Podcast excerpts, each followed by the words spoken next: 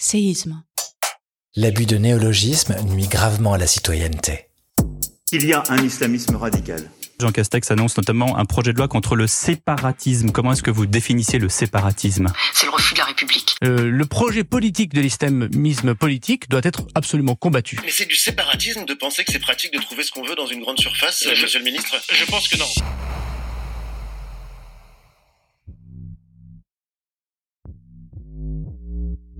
Octobre 2020. Emmanuel Macron lance un projet de loi contre le séparatisme islamiste. Neutralité renforcée dans les services publics, charte de la laïcité pour les associations. Le président français appelle alors à s'attaquer au séparatisme islamiste et à son projet de contre-société souhaitant, dit-il, déclencher un réveil républicain. Un mois après la présentation de ce que Macron nommait pourtant être un projet conscient, théorisé, le chef de l'État français se voit forcé de s'expliquer. La France se bat contre le séparatisme islamiste, jamais contre l'islam. Emmanuel Macron signe une tribune ce matin dans le prestigieux Financial Times, une semaine après l'attentat de Nice. Anne-Sophie Balbier, réponse en fait à un article paru lundi sur le site du quotidien britannique et retiré depuis. C'est un article qu'Emmanuel Macron a mal pris euh, parce qu'on l'accuse, dit-il, de stigmatiser à des fins électorales les musulmans, d'entretenir un climat de peur, de suspicion à leur égard. Il réplique je ne laisserai personne affirmer que la France cultive le racisme. Ainsi critiqué dans un texte d'une journaliste du Financial Times, Emmanuel Macron jure que non, il ne stigmatise pas à des fins électorales les Français musulmans et promet que la France lutte contre l'islam radical et non contre l'islam comme religion. Que la France lutte contre le séparatisme islamiste et non islamique Séparatisme islamiste ou islamique Il faut comprendre quoi au juste? Séparatisme, on comprend. Ce serait une attitude ou une tendance d'une population à sortir d'un ensemble national et à former une entité politique distincte de l'état d'origine. Mais combiné à ces deux mots, islamiste ou islamique, Macron désigne quoi précisément? Pour y voir plus clair, on a appelé Mohamed Mahmoud Oud Mohamedou, professeur d'histoire internationale à l'Institut de hautes études internationales et du développement de Genève.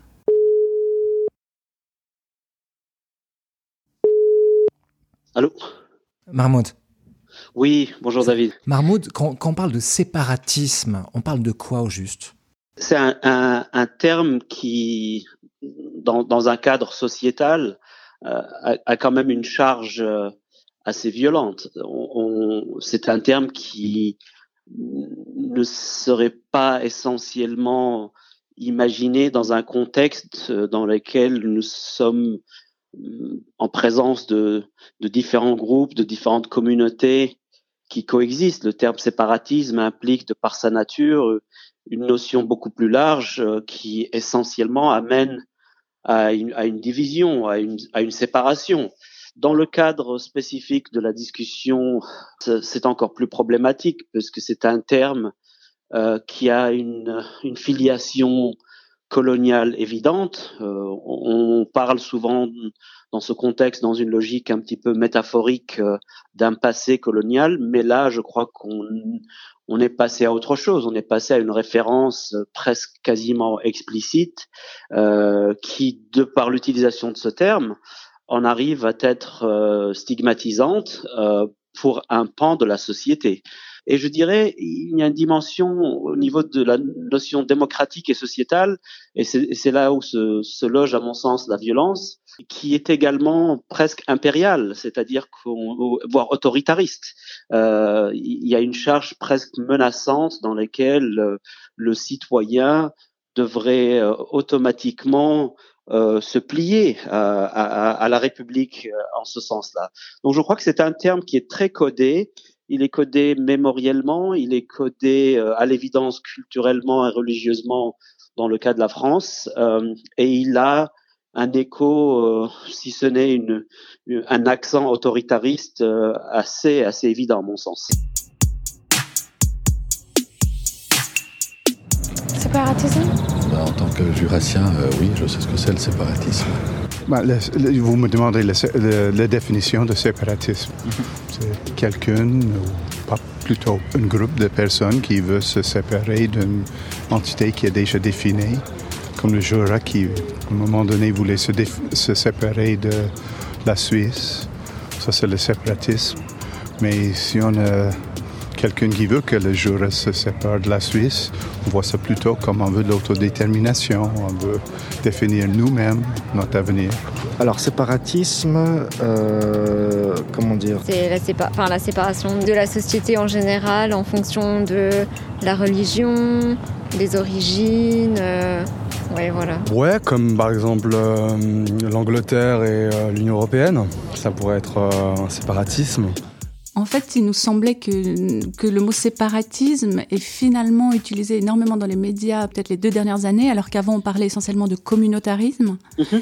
Qu'est-ce qui a fait l'évolution entre le communautarisme et le séparatisme? Et qu'est-ce qui fait qu'en fait on n'emploie quasiment plus le premier mot pour n'entendre plus que le second? Alors, je, je, pense que, que cette, euh, cette mise en scène euh, sémantique est voulue.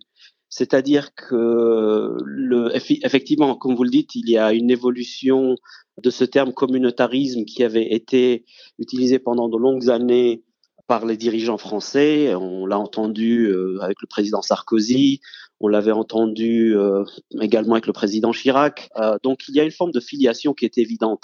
le communautarisme était déjà problématique parce qu'on utilisait ça à nouveau, je pense que c'est une question de gradation. On était déjà dans cette euh, stigmatisation, mais, là, on sent que le président Macron veut se détacher en disant en montant d'un cran, en parlant de ce séparatisme en ce sens-là, en voulant indiquer qu'il y a une forme d'inacceptabilité euh, euh, qui est presque militarisé en ce sens, parce que là on parle de, de séparatisme qui fait référence à des notions de territoire, à, des notions d'espace, à, à des, notions de, de, police. Communautarisme restait bon enfant, enfin bon enfant diabolisant, mais bon enfant dans la logique euh, de, de communauté culturellement on dira. Mais là on a un, un terme qui laisse à entendre euh, qu'il y a une dimension disons de régulation euh, de police derrière. Vous avez une autorité qui s'exprime vis-à-vis d'un pan de la société en menaçant de mettre, euh, euh, disons, cette ligne avec une forme d'inacceptabilité, là où en réalité on peut penser que le citoyen, le citoyen démocratique, euh, peut penser sa place dans la société de la même, de la manière qu'il le veut, sans avoir à se justifier vis-à-vis d'une autorité euh, qui décide euh, ce qui peut être accepté ou pas en termes d'identité. C'est, je pense, fondamentalement non démocratique en ce sens-là. Et, et, et, à nouveau, la charge euh, coloniale est évidente puisque le, ce n'est quasiment jamais dit, mais lorsque ces présidents français parlent, ils parlent à l'évidence de leurs citoyens de confession musulmane. Alors, une définition de séparatisme. Séparatisme, bah, on met de côté ce qu'on a envie et on met de côté ce qu'on n'a pas envie. En gros. Ou au sein d'une communauté, il y a des personnes qui ont, euh, je dirais, qui une vision différente ou plus poussée, plus extrême. Et donc, du coup, au sein de cette société-là ou de cette euh, communauté-là, il y a une branche euh, qui se sépare, ouais. Séparatisme? C'est en fait en général, c'est, euh, on peut dire, c'est peut-être la revendication faite par une communauté minoritaire euh, concernant. Peut-être que pour moi, c'est plus une notion qui est du côté de la droite ou d'extrême droite, je dirais. Si j'essaye de vous résumer, Marmoud, ça signifierait que dans la langue du président Macron, le séparatisme islamiste vaut pour projet politique et en ce qui le concerne, est-ce en ce qui concerne son gouvernement ou son appareil d'État, c'est avant tout un outil de propagande politique. Oui, euh, la sémantique, la, phraséologie, le, langage de l'État est toujours très important. Il, n'est jamais anodin. Le langage de l'État, lorsqu'il est, il est instruit de cette manière, lorsqu'il est répété, lorsque des intellectuels y font écho, lorsque des administrations le reprennent, et donc à terme, lorsque le, le citoyen moyen le reprend comme étant quelque chose qui a déjà été codé et le répercute, ça lui donne une certaine autorité. Et c'est en ce sens qu'il devient violent, puisqu'il s'impose. L'essence même de la technique de propagande, c'est, de frapper les esprits, c'est de fermer les esprits, c'est, c'est de les mettre en, en, ligne, littéralement en file indienne, j'ai envie de dire, sur une certaine orientation. Et, et je crois que c'est un signe des temps. On voit que ce problème persiste dans ce contexte français et depuis plusieurs décennies. Euh, à l'évidence, son impulsion initiale, celle euh, non dite euh, et non concevable pour les autorités françaises, c'est le mémoriel colonial, c'est ces populations issues de, l'immigration coloniale qui sont maintenant français et dont on tient à traiter de cette façon, de, manière linguistique, et donc partant, ça, fait une forme de mise en réseau de tous ces termes, de toutes ces dispositions de, des forces de l'ordre et de la propagande, de la machine de propagande au sens large. Et gardons à l'esprit que le, le, langage en général euh, évolue euh, dans les périodes pré-fascisantes. Toujours euh, dans l'histoire, lorsqu'on a des formes émergentes euh, de degrés d'autoritarisme de l'État vers sa société, le langage devient un, un, un objet de, de, combat, il devient un, espace qu'on cherche à occuper en, en, inventant des termes, en, rejetant des termes, en, introduisant un, une, une langue, littéralement. C'est littéralement là qu'on en arrive à Orwell qui, qui place un accent là-dessus. Et, et, ce n'est pas anodin, ce n'est pas anodin, ça fait partie d'une disposition, d'une position étatique vis-à-vis d'une société. Vous diriez que ce, ce, la question du séparatisme, nous, on est ici forcément très focalisé sur la France, mais est-ce que c'est un problème en Europe qui toucherait d'autres États qui ont aussi euh, notamment des grandes communautés euh, euh, issus de l'immigration comme l'Allemagne ou l'Angleterre ou même la Suisse? Il sera un problème si on veut qu'il le soit. Il sera un problème si ces autorités invisibilisent leur discrimination, parce que tous ces États européens dont vous parlez sont tous eux-mêmes euh, à moindre degré que les États-Unis à l'évidence, des melting pots. Ce qui est, ce qui est fascinant dans cette histoire, c'est qu'on célèbre les régionalismes, les traditions, lorsqu'elles n'ont pas de filiation coloniale, mais dès qu'elles viennent avoir une religion différente, ou dès qu'elles viennent avoir une couleur différente, ou une identité euh, qui ne soit pas immédiatement dans le mémoriel européen, là, ça pose problème. Là, on a inventé l'autre terme qu'on n'a pas mentionné, qui était avant le communautarisme, c'est celui de l'intégration. L'intégration dans quoi A-t-on besoin de s'intégrer dans une société lorsqu'on est membre de sa société? Doit-on prouver avec des lettres de noblesse qu'on a sa place? Est-ce que cette question est posée à un breton? Est-ce que cette question s'impose lorsqu'on parle de, l'Alsace-Lorraine qui a fait un ping-pong territorial entre deux États par, pour prendre cet exemple, à l'évidence, le problème, c'est qu'il y a deux poids, deux mesures par rapport à ça. Il y a une gêne, il y a, un problème français par rapport à cette euh, population qu'on ne retrouve pas d'ailleurs au même degré dans des pays qui ont eu des histoires coloniales comme la Grande-Bretagne, où ce, le problème, par exemple, du voile ne se pose pas, ou, ou des démocraties comme les États-Unis qui, qui sont à, à l'évidence dans une guerre globale contre le terrorisme islamiste, par exemple.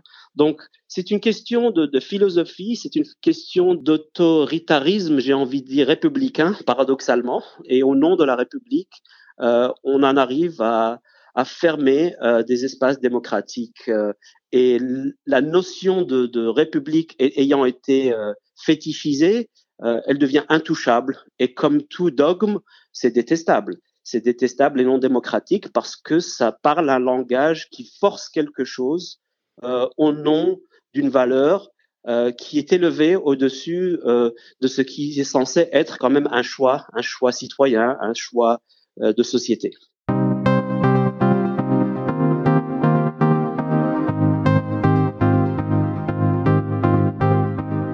Venez d'écouter Séisme, un podcast Chahut Média produit en partenariat avec l'Institut de hautes études et du développement de Genève, le Graduate Institute, et réalisé grâce au soutien de la Loterie Romande. Interview et réalisation David Branambert et Carole Harari, conseiller scientifique David Hérodonio, micro-trottoir par Céline Claire. Nous souhaitons remercier le professeur Mahmoud Oul Mohamedou d'avoir accepté notre invitation. Vous retrouverez d'autres épisodes de Séisme sur le site de Chahut Média, chahut.ch ou sur l'ensemble des plateformes de podcast. On vous dit à bientôt pour un autre épisode.